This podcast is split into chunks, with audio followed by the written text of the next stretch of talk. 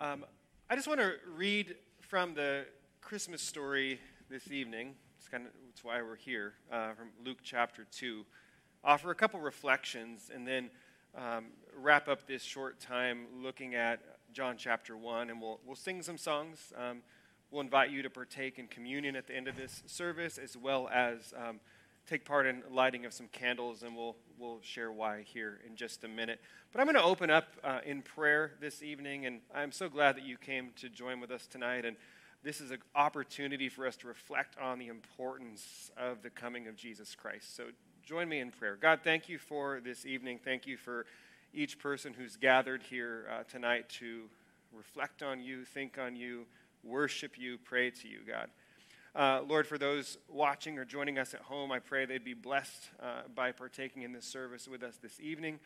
Um, God, I know that Christmas time can be um, can be triggering for some of us. God, it has all sorts of nuances and uh, emotions that come with it. God, so if there's anyone here who, who's hurting over loss that they've experienced and the memories that Christmas brings, I pray you'd bring them hope and peace and comfort. God, as we reflect on maybe people we've lost, as we reflect on times past.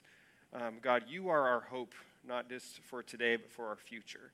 And so lead us into uh, the path that you have for us this year, God. Let us glorify you in every step of our way, God, as we move forward in this year. In Jesus' name, amen. Um, Luke chapter 2, verse 1 and 3 says, In these days a decree went out from Caesar Augustus that all the world should be registered. This was the first registration when Quirinius was governor of Syria, and all went to be registered, each in his own town. So, 2,000 years ago, the Roman Empire occupied what we know today as Israel. Um, this place, Nazareth, Bethlehem, um, Jerusalem, they were in the regions of both Galilee and Judea. And so these people that lived under Roman oppression had to go um, take part in a census in order to pay taxes because that's what we love to do is pay taxes. And so it says in verse Number four, uh, Joseph also went up from Galilee, from the town of Nazareth to Judea, to the city of David, which is called Bethlehem, because he was of the house in the lineage of David. He went to be registered with Mary, his betrothed, who was with child. So, just brief backstory. Um, an angel visits this young woman who is engaged or betrothed to her future husband, Joseph who would tell her that she would give birth to a son, even though she was a virgin, and her son would be named Jesus, and he would be the Savior of the world. And his kingdom, there would be no end of this, as he would reign forever within it. The angel appeared to Joseph in a dream, telling him not to divorce Mary, but to take her as his wife, because they would, again, give birth to a son, call his name Jesus, who would be the Savior of the world. And so Mary is accompanying Joseph back to where his family is from in Bethlehem so that they could be registered. Verse 6, it says, While they were there in Bethlehem, the time came for her to give birth. And she gave birth to her firstborn son, and wrapped him in swaddling cloths, and laid him in a manger, because there was no place for them in the inn. Jesus, the Son of God, God in the flesh, born not in a hospital, if there were hospitals then, born not in a home or a hotel, but born here literally in a barn, in a trough amongst livestock. Verse 8. And in the same region as Mary and Joseph in Bethlehem, there were shepherds out in the field keeping watch over their flock by night. And an angel of the Lord appeared to them, and the glory of the Lord shone around the shepherds, and they were filled with great fear. Oftentimes, every time actually in Scripture where someone encounters an angel, there is, there is fear behind it. What is this news? What is this omen? What is this thing I'm looking at? In verse 10, it says, The angel said to the shepherds, Fear not, for behold, I bring you good news of great joy, which will be for all the people. For unto you is born this day in the city of David a Savior who is Christ. That's the Messiah, the anointed one, the sent one that the Jewish people had been waiting for. Unto you is born a Savior who is Christ the Lord. And this will be a sign for you. You will find a baby wrapped in swaddling cloths and lying in a manger. Oftentimes, reading over that, it's like, well, what would be the sign? Uh, just a baby? No, a baby in a barn would be the sign. A baby laying in a manger would be a sign for them that this was Jesus, the Christ, the one they'd been waiting for. And the angels proclaimed to these shepherds that they had good news, a good news of great joy for all people. It was not bad news, it was not somber news. This was news of great joy, which would be for all people. And what better way to show that this news of great joy was for all people than to deliver it first to shepherds who were considered some of the lowest people in society within this region. This is who God chooses to declare this news to first. Verse 13, it says, Suddenly there was with the angel a multitude of heavenly hosts praising God and saying, Glory to God in the highest, and on earth peace among those with whom God is pleased. So, the birth of Jesus, the King of Kings, God in the flesh, is to be celebrated. And there is nothing more fitting for this occasion than for the heavenly host to worship this baby, God in the flesh, and to praise him and proclaim his glory.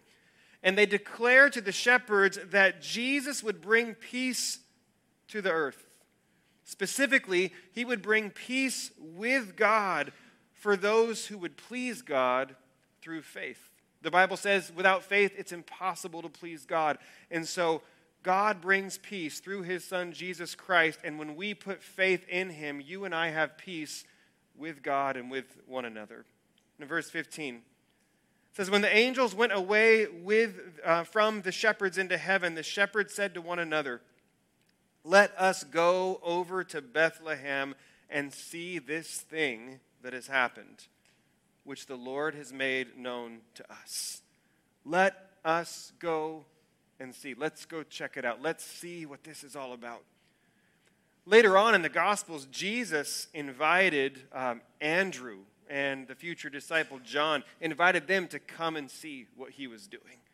Philip, a future disciple, he invited Nathanael, his brother, to come and see who this Jesus was. And here at the birth of Jesus, there are these shepherds saying, Let's go and see.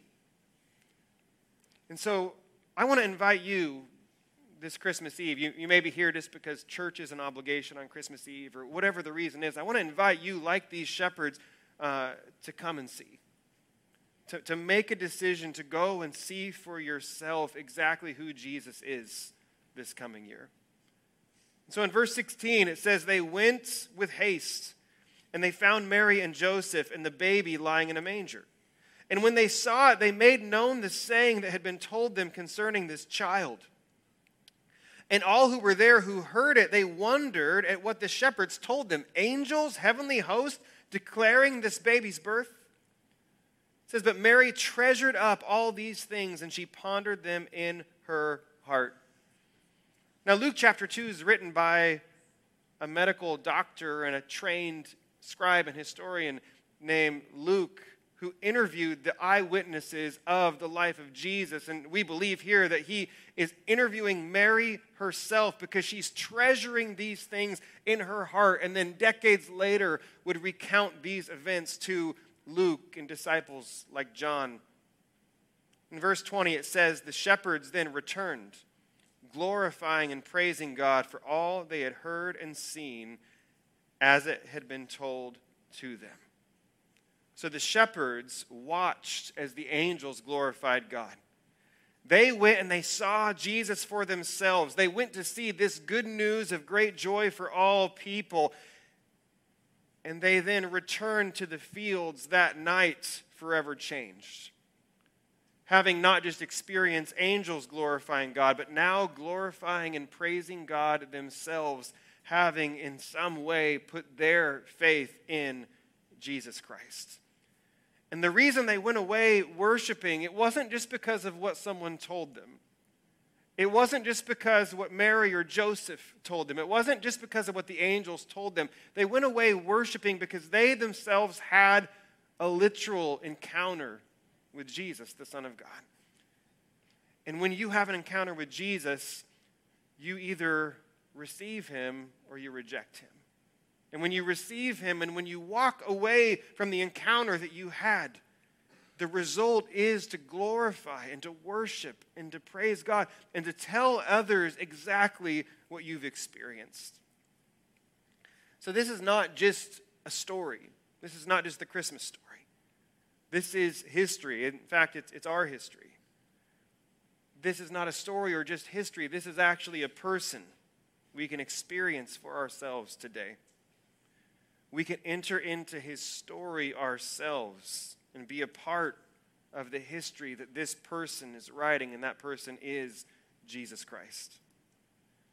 And that baby who was wrapped in swaddling cloths and who was laid in a manger, that baby who was worshiped by angels and visited by shepherds, that baby wrapped in swaddling cloths, born of a young virgin that night 2,000 years ago, the Bible says he grew in wisdom and in stature and in favor with his father and with men.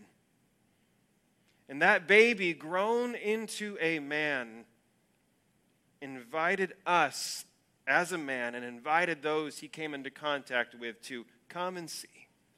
Invited people to come and follow him. And here's what he did it doesn't stop at a baby in a manger. It continues with the man, Jesus Christ, God in the flesh, who preached of a kingdom he was building, who challenged people to serve God not with just their actions, but with their hearts. He would live a sinless life, and he would die for our sins, a death that you and I deserve to die on a cross. And his mother, Mary, who wrapped him in cloths and laid him in a manger would be present as he was wrapped in burial cloths and laid in a tomb. And on the third day from his death, Jesus, who, yes, was a baby, but grew to be a man, grew to die for our sins, he rose from the grave he was laid in, resurrected from the dead, forever defeating sin hell, and death, giving to us his very life. So his mother, who was present at his birth, would be present for his death and would be present at his resurrection. And through the birth of Jesus, through the life of Jesus, through the death of Jesus, and especially through the resurrection, our sins can be forgiven. Our relationship with God can be restored we can be given the power and the presence of God's Spirit dwelling with and in us, and even everlasting life. And he gives all of this, what we might call salvation, what we might call being a Christian, what we might call being born again. He gives this all as a gift, a gift of grace. Grace means something we don't deserve, but he gives it freely out of love. This is good news of great joy for all people. The gift of God's grace through the life, death, and resurrection of Jesus. And that gift is received, as all gifts are received, with faith, with trust. Your good behavior, your obedience, your religious duty, your church attendance, uh, lighting a candle, taking communion, those things don't make you right with God. Jesus makes you right with God. Jesus, who lived for you, died for you, and rose for you, offers you this freely. And he invites you to receive it with faith, to receive him that he was who he said he was, that he did what he said he would do and what he did, and that his death and resurrection is for you, and that that is the only way to find relationship with God. That's why Jesus said, I am the, tr- the way, I am the truth. I am the life. He says, Nobody comes to the Father but through me. So I'll wrap up looking at John chapter 1 real briefly, and we'll continue singing and dismiss you here in a moment. So, John, one of Jesus' disciples who did come and see, who followed Jesus when Jesus invited him to follow. In verse 1 of chapter 1 of his gospel, he writes this John says, In the beginning was the Word, and the Word was with God. We can't get into all the complexities in a short time of what the Word or the Logos was that John is writing to here in a Greek context, but he is referring this Greek idea to the idea of Jesus and who Jesus was. And so whenever you see the word word in John, as I read it, I'll replace it with Jesus. It says, In the beginning was Jesus, and Jesus was with God, and Jesus was God. Jesus was in the beginning with God. All things were made through Jesus, and without Jesus was not anything made that was made. And in Jesus was life, and the life was the light of men. The light shines in the darkness, and the darkness has not overcome it. He says in verse 9, the true light, that's Jesus the true light, which gives light to everyone, was coming into the world. That's the Christmas story.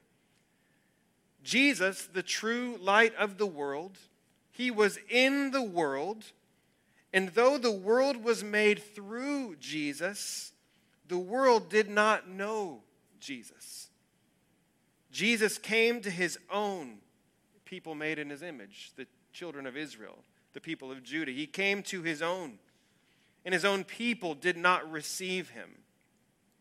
But to all who did receive Jesus, to all who believed in the name of Jesus, Jesus gave the right to become children of God, who were born not of blood, nor of the will of the flesh, nor of the will of man, but children of God who were born in Jesus of God. The last few verses here, verse 14. John says, The Word became flesh. So God became man. God became flesh. Jesus took on flesh. The Word became flesh and dwelt among us. And John says, because he saw Jesus one on one, he says, We have seen his glory glory as of the only Son from the Father. And, and Jesus, his glory was full of grace and truth. For from his fullness we have all received grace upon grace. I'm grateful for grace, but when I take advantage of grace, I am grateful for grace upon grace, upon grace, upon grace. John says the law was given through Moses, and grace and truth came through Jesus Christ. No one has ever seen God. The only God who is at the Father's side, he has made him known. What John is saying is if you've seen Jesus, you've seen God. If you've experienced and encountered Jesus, you've experienced and encountered God because Jesus is God the Son in the flesh who dwelt among us who died at our hands and who rose from the grave. So, Jesus, as he says, is the light of the world. The light has come into the darkness. And John says, the darkness has not overcome the light. John wrote his gospel several decades after Jesus died and rose again and ascended to the Father in heaven.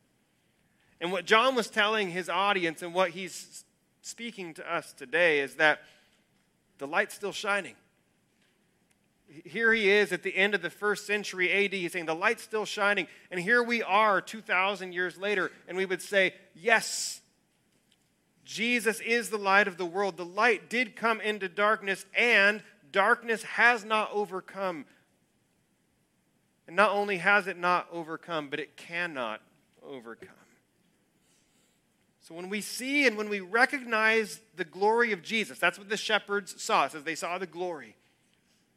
John said, I saw the glory of God through Jesus. When we see and recognize the glory of Jesus, if we receive him, like John said to all who receive him, if we believe in the name of Jesus, you and I receive the fullness of grace and truth. We are, this is where this strange Christian phrase comes from, we are born again. Jesus says in John chapter 3, you must be born again. And here, John in chapter 1, he says, Jesus, the light of the world, the Word became flesh. He came, and all who believe in his name are given the gift, the opportunity, the blessing, the joy of becoming children of God who are born of God. When we receive Jesus and believe in his name, we can know God through Jesus Christ because Jesus came, lived, died, rose, and is God in the flesh. So the Word did become flesh, and the Word did dwell among us. And in the Old Testament, the prophet writes of the coming of the birth of Jesus centuries later. It said that when he came, he would be called Emmanuel, a title for Jesus. And Emmanuel means God with us. So the Word did become flesh that evening 2,000 years ago. He dwelt among us, and when we believe in His name, He dwells among us now, and not only among us, but He dwells in us through His Spirit. So I want to in- invite you tonight, if you could, if it takes closing your eyes just to eliminate any distractions around you, if you put your phone down or anything that you're doing. Yes, it's Christmas. Yes, this is a cultural holiday. Yes, we've got lots of things to do tonight and tomorrow. But don't miss out on an opportunity to know God. Because God knows you. And God sent his Son, Jesus in the flesh, to dwell among you. And Jesus died for you, died for all of your shortcomings all of my sins and the sins of the entire world. And to show that he was sinless and to defeat death itself and to fulfill prophecies he made of himself and prophecies that were made centuries before, he rose from the grave. He rose. His disciples saw, touched, and talked to him. He was witnessed by hundreds of people. He ascended to the Father in heaven. He sent His Holy Spirit, and those who followed Jesus were willing to go to the grave with their testimony that Jesus was God in the flesh who lived, died, and rose again to give you, to give me grace upon grace upon grace. And if you would receive Him this Christmas, if you would believe in His name, He gives you and I the right to become sons and daughters of God, born again, forgiven a new creation. Grace upon grace.